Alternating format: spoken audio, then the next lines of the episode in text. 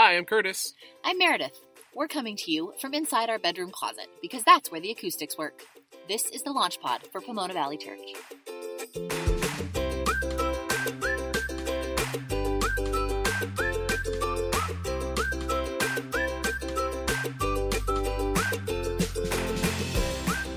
First things first, we were at Disneyland last week, which means we recorded our first two episodes the prior week before the weather here in Chicago hit low temperatures last seen, I don't know, during the Ice Age. I think that's accurate. That sounds about right. Which is great, except for the fact that this is our first chance to really rub it in to all our Chicago friends that we were hanging out with Mickey in shorts and flip flops while they were, I don't know, turning the broiler on and opening their oven door for warmth. Building makeshift fire pits in their living rooms. huddling with the whole family wearing those big Russian fur hats stuck inside the house for a full week because even though school and work was canceled, it was too darn cold to even walk to the mailbox, let alone go play in the snow together. I think that actually is true. Children were not built to live somewhere this cold. No. I don't know if our California listeners totally even understand what negative 50 degree wind chill even means. Uh, we were trying to explain that concept, negative temperatures, to our kids last week, and there is just no category in their brains to even totally comprehend what it means. This is our third episode of the Launch Pod for Pomona Valley Church, and we're going to continue the conversation that we started last time about some of the reasons we think people are feeling disconnected from church and how we could see the church that we're dreaming of address those disconnects. And this is from conversations that we've had with people over the years about church, from reading we've done about research into church and culture, and our own observations from our time in ministry. Last time we talked about some of the practical disconnects, right? That there's not always enough time to do churchy stuff, or the churchy stuff I'm doing doesn't seem to actually help me in my life in any particular way, or I don't see the inclusion and diversity in the church that I want or that I expect to see. And if for some reason you missed that, you can head back to episode two. Today, though, we're going to dive into what I think is a really crucial theological reason that church isn't connecting the way it used to. And this is a short podcast, so I'm going to try my best not to nerd out here and just point out resources that you can seek out if you want to dive in deeper. But we're talking about the atonement today. The atonement, or in normal English, we're talking about what makes Jesus good news his life, death, and resurrection. In most evangelical churches, this is almost exclusively talked about as you're a sinner, Jesus died in your place, you get to go to heaven now. The problem is that message doesn't really feel like good news to people who don't think of themselves as sinners who deserve punishment. And I think that is a lot of people. And maybe that used to be different. I don't know. But I think that if the gospel doesn't seem like good news, then we who carry the gospel are doing something wrong because our message ought to meet people where they are. To use another theological term, um, that's being incarnational. When we embody the message so that it matches the people we're trying to reach in the same way that Jesus embodied the gospel to us when he was incarnated and became human. The other thing is, when that's the whole message, you're a sinner, Jesus saved you, go to heaven. It's no surprise that some Christians don't really engage with things like doing justice or building community or racial reconciliation or spiritual practices. Yeah, all the other things that Christians could and should care about because they follow Jesus. But there's no obvious connection between those things when all they've been taught is that other core message. Yeah, all the other stuff is like an optional add on. Jesus decoration. Jesus decoration twinkly? It's another uh, theological term, like incarnational. Jesus decoration. Gotcha. Comes talk- from the Latin decorum. Oh, I see. I was thinking Greek, that's why it threw me off. Anyway, the Bible doesn't just talk about why Jesus matters in one way. The Bible uses a lot of different images for Jesus' life, death, and resurrection because those are going to bring good news to different people. And that's a crucial point because some people in these conversations hear what we're saying as we're going to be unbiblical or we're not going to talk about the gospel anymore or something like that. But really, what we're talking about, if anything, is more biblical because we want to expand the understanding of the gospel to match all that the Bible says is good news so that it can connect with more people. Right. We want we want more Bible because we think God gave us all those different images on purpose. To sum up, we think one of the reasons there's a disconnect between people and the church is that for many churches, the gospel has become so narrowed to this one solution. What theologians call substitutionary atonement. To one problem. I'm a woeful sinner. But that's not a problem most people think they have. So there is a disconnect. The issue is not that people have no problems, just that the solution the church is offering doesn't always match up to the actual problems people are facing. So, with the time we have left, we want to dive into some of the common problems people do have, and then imagine how a re expanded perspective on the gospel and a church that's trying to live that out might better connect with people and be really compelling. So, for this discussion, we're going to focus on five of those problems loneliness, being worn out and stressed, the oppression and injustice in the world around us, broken relationships, and seasons of crisis and hardship. Now, these are not all of the problems out there by any means, but they are some common ones that we see in the culture around us that can give us a starting point and some more concrete examples to work with. So, Mayor, people are lonely. People are lonely.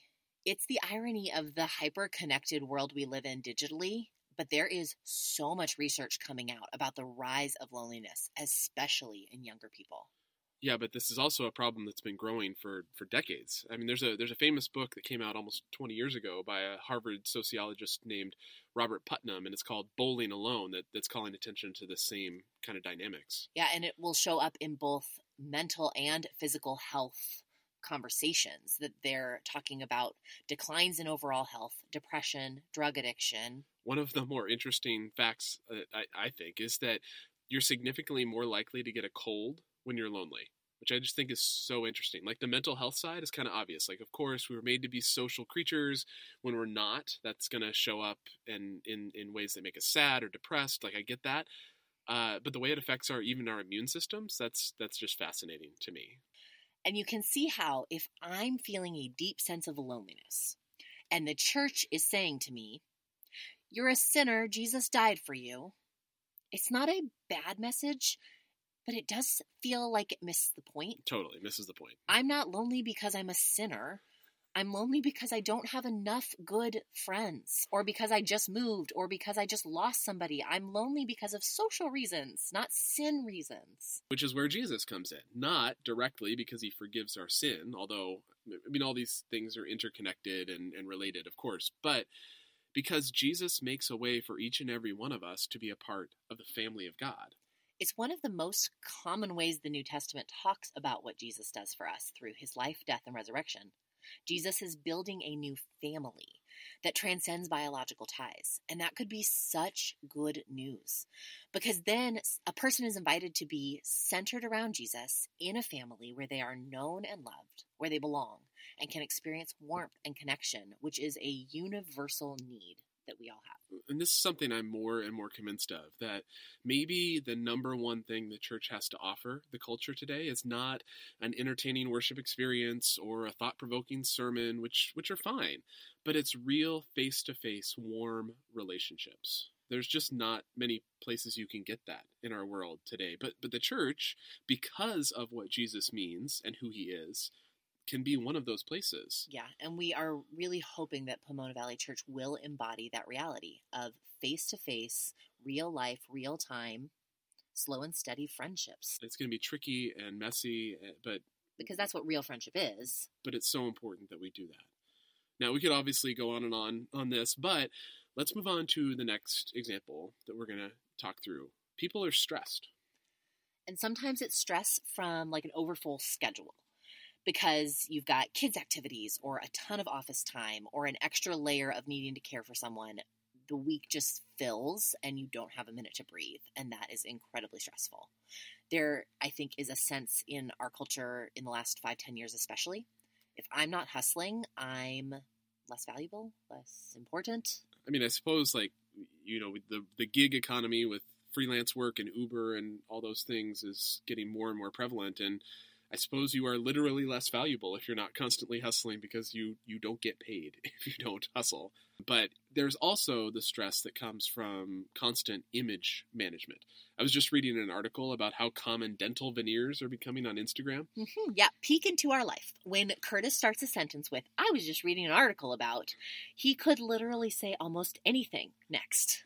Hey, that could be like a segment on our podcast. What Curtis read this week it would be interesting to Curtis. I mean, at least four people might be interested, maybe. Yep. So dental veneers on Instagram. Right. So I was reading about dental veneers on Instagram, uh, but the article was making the point that for so so many of us, and I know I experienced this. It's one of the reasons I chose to quit Facebook years ago.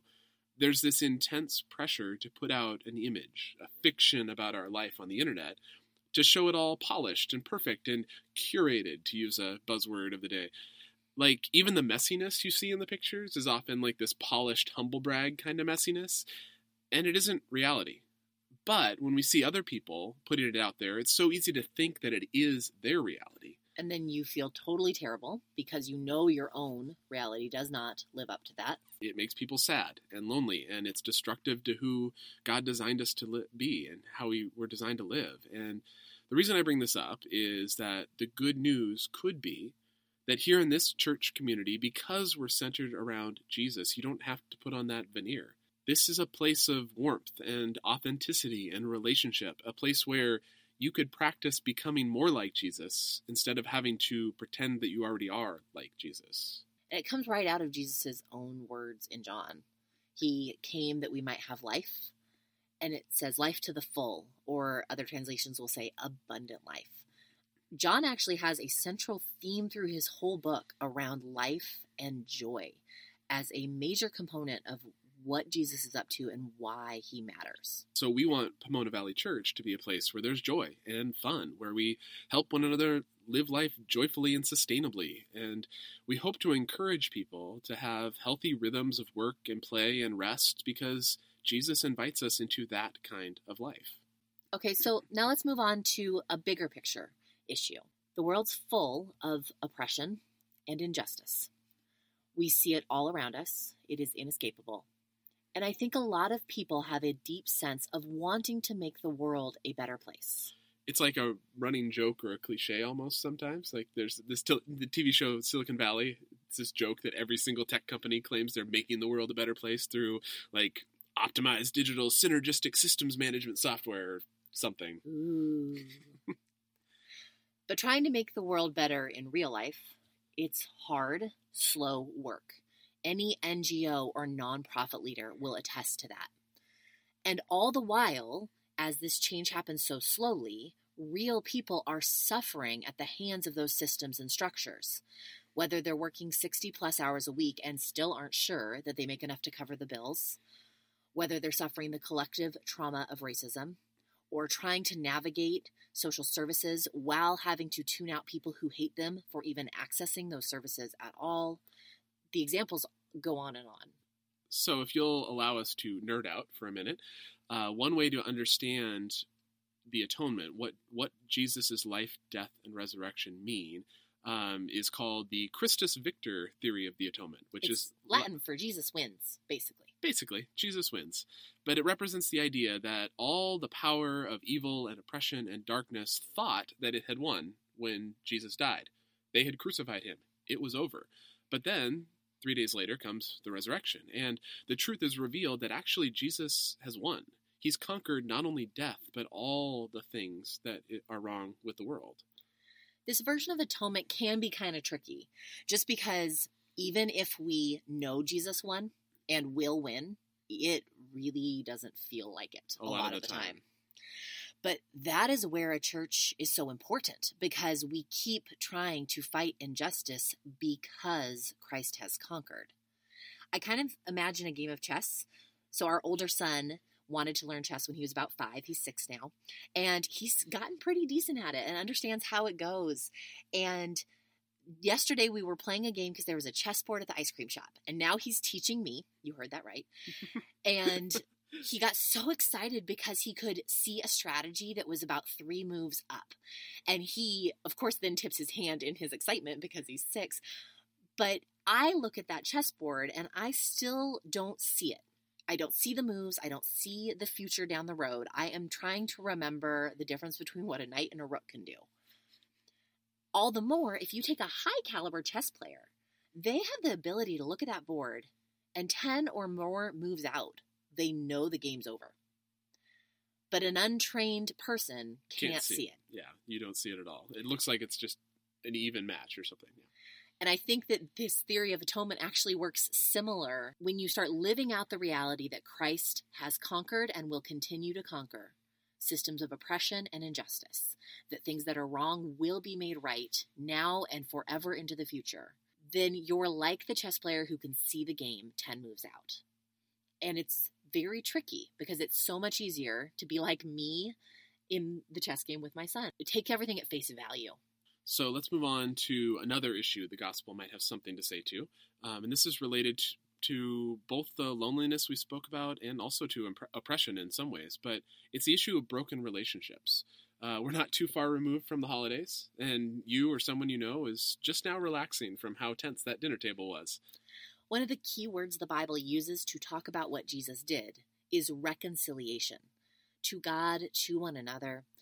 The Bible describes how one of the things Jesus was doing was reconciling all things to himself and giving his followers a ministry of reconciliation. We would love to be a church that enters into the complicated but powerful work of reconciliation, of putting back together relationships that have been broken, whether it's friendship or family, whether it's across racial lines, straight, cisgendered to LGBTQ, affluent to low income, whatever it might be. Where people have wounded one another, we want to enter into processes of listening and forgiving and reconciling because that's the ministry that Jesus has given us. Okay, last example for today, and it's pretty broad. And that's when we're going through seasons of hardship or crisis. We are unemployed and don't know when a job will work out. The car stops running and we can't afford to fix it. The debt is out of control and we can't avoid it anymore. A loved one needs intense caregiving and we don't know how long we can cover that additional responsibility. And again, when the message of the gospel is only, you're a sinner, Jesus died for you, go to heaven. And the problem a person is facing is chronic illness of a loved one? Well, what are you saying? I'm in pain because I'm a sinner and that's why my mom is getting dementia? Like, I get to go to, to heaven so it's okay that we're all suffering? Like, that message just doesn't help. At best, it's irrelevant, and at worst, it's kind of insulting. There's a description of Jesus in the Bible, in contrast, as a man of sorrows acquainted with suffering. And there's a story of Jesus' friend Lazarus dying, and the Bible says Jesus weeps. I remember us talking about that passage once actually in a class, and the professor stopped to ask, Why do you think Jesus weeps? And I threw out the answer I'd kind of always been taught about it that Jesus weeps and it shows that he really was a human, that he really did understand human pain, and that he really did empathize with people. And the professor pushed back on me, actually. And I remember her saying, Why wouldn't it be that God is revealing God's empathy?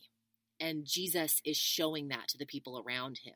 It's not Jesus' humanity that's crying, it's maybe his divinity, his godness. Yeah, that cries at the grief. Shout out to Marianne Meye Thompson. And so, what if we as a church could do the same thing. We could hear someone's story of crisis and come alongside them in such a way that they look back whenever it's done and they say, That season was so, so hard, but I wasn't alone. What if we became a concrete physical embodiment of the compassion of Christ for those who are suffering? So there are more images from Scripture, more ways to understand the atonement. But again, the point we want to make is that by re expanding our understanding of the gospel to include all the Bible includes, we can better connect with people around us in their actual lives and situations. There's a theological term, incarnational, which talks about when Jesus became a person, put on flesh, but it also represents how we contextualize a message to match the people we hope it will reach. And the reason Jesus incarnated himself was love. And the way we hope Pomona Valley Church postures itself toward the community around us and toward the world is love. Right. We want to reach people because we love them. And all these things we've been talking about today, they're not like nice add ons to the gospel. They are the gospel. They are the good news that we can spread to the people around us. Yeah. And that's, I think, where we're going to end it for today. And I hope that you resonated with some of the ways that we talked about the gospel in this episode.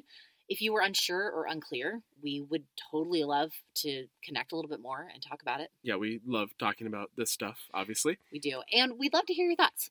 You can get in touch with us at our email address, Pomona Valley Church at gmail.com. Thanks for listening to the launch pod for Pomona Valley Church. For those who are interested in going a little deeper into what the gospel is and the atonement and, and all that stuff that we were talking about today, we'll, we will be putting some links to resources on Meredith's blog, which is meredithannemiller.com. Anne with an E.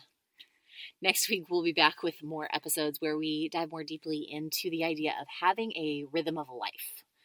We just mean a way of living with Jesus that allows you to joyfully and sustainably live the one another's from the Bible and be a good neighbor and do justice. We're also creating a tool for building your own rhythm of life if that's not something you've had much practice with before or experience with. And we'd love to invite you to try that with us starting next week. Until then, please subscribe to the podcast to make sure you don't miss it. Pass it along to anyone you think might be interested, whether they are in Southern California or not. We believe that good news is something a lot of people are looking for these days. So you can help us get the word out. Until next time, we love you all. Talk to you soon. Thanks for joining us. Bye.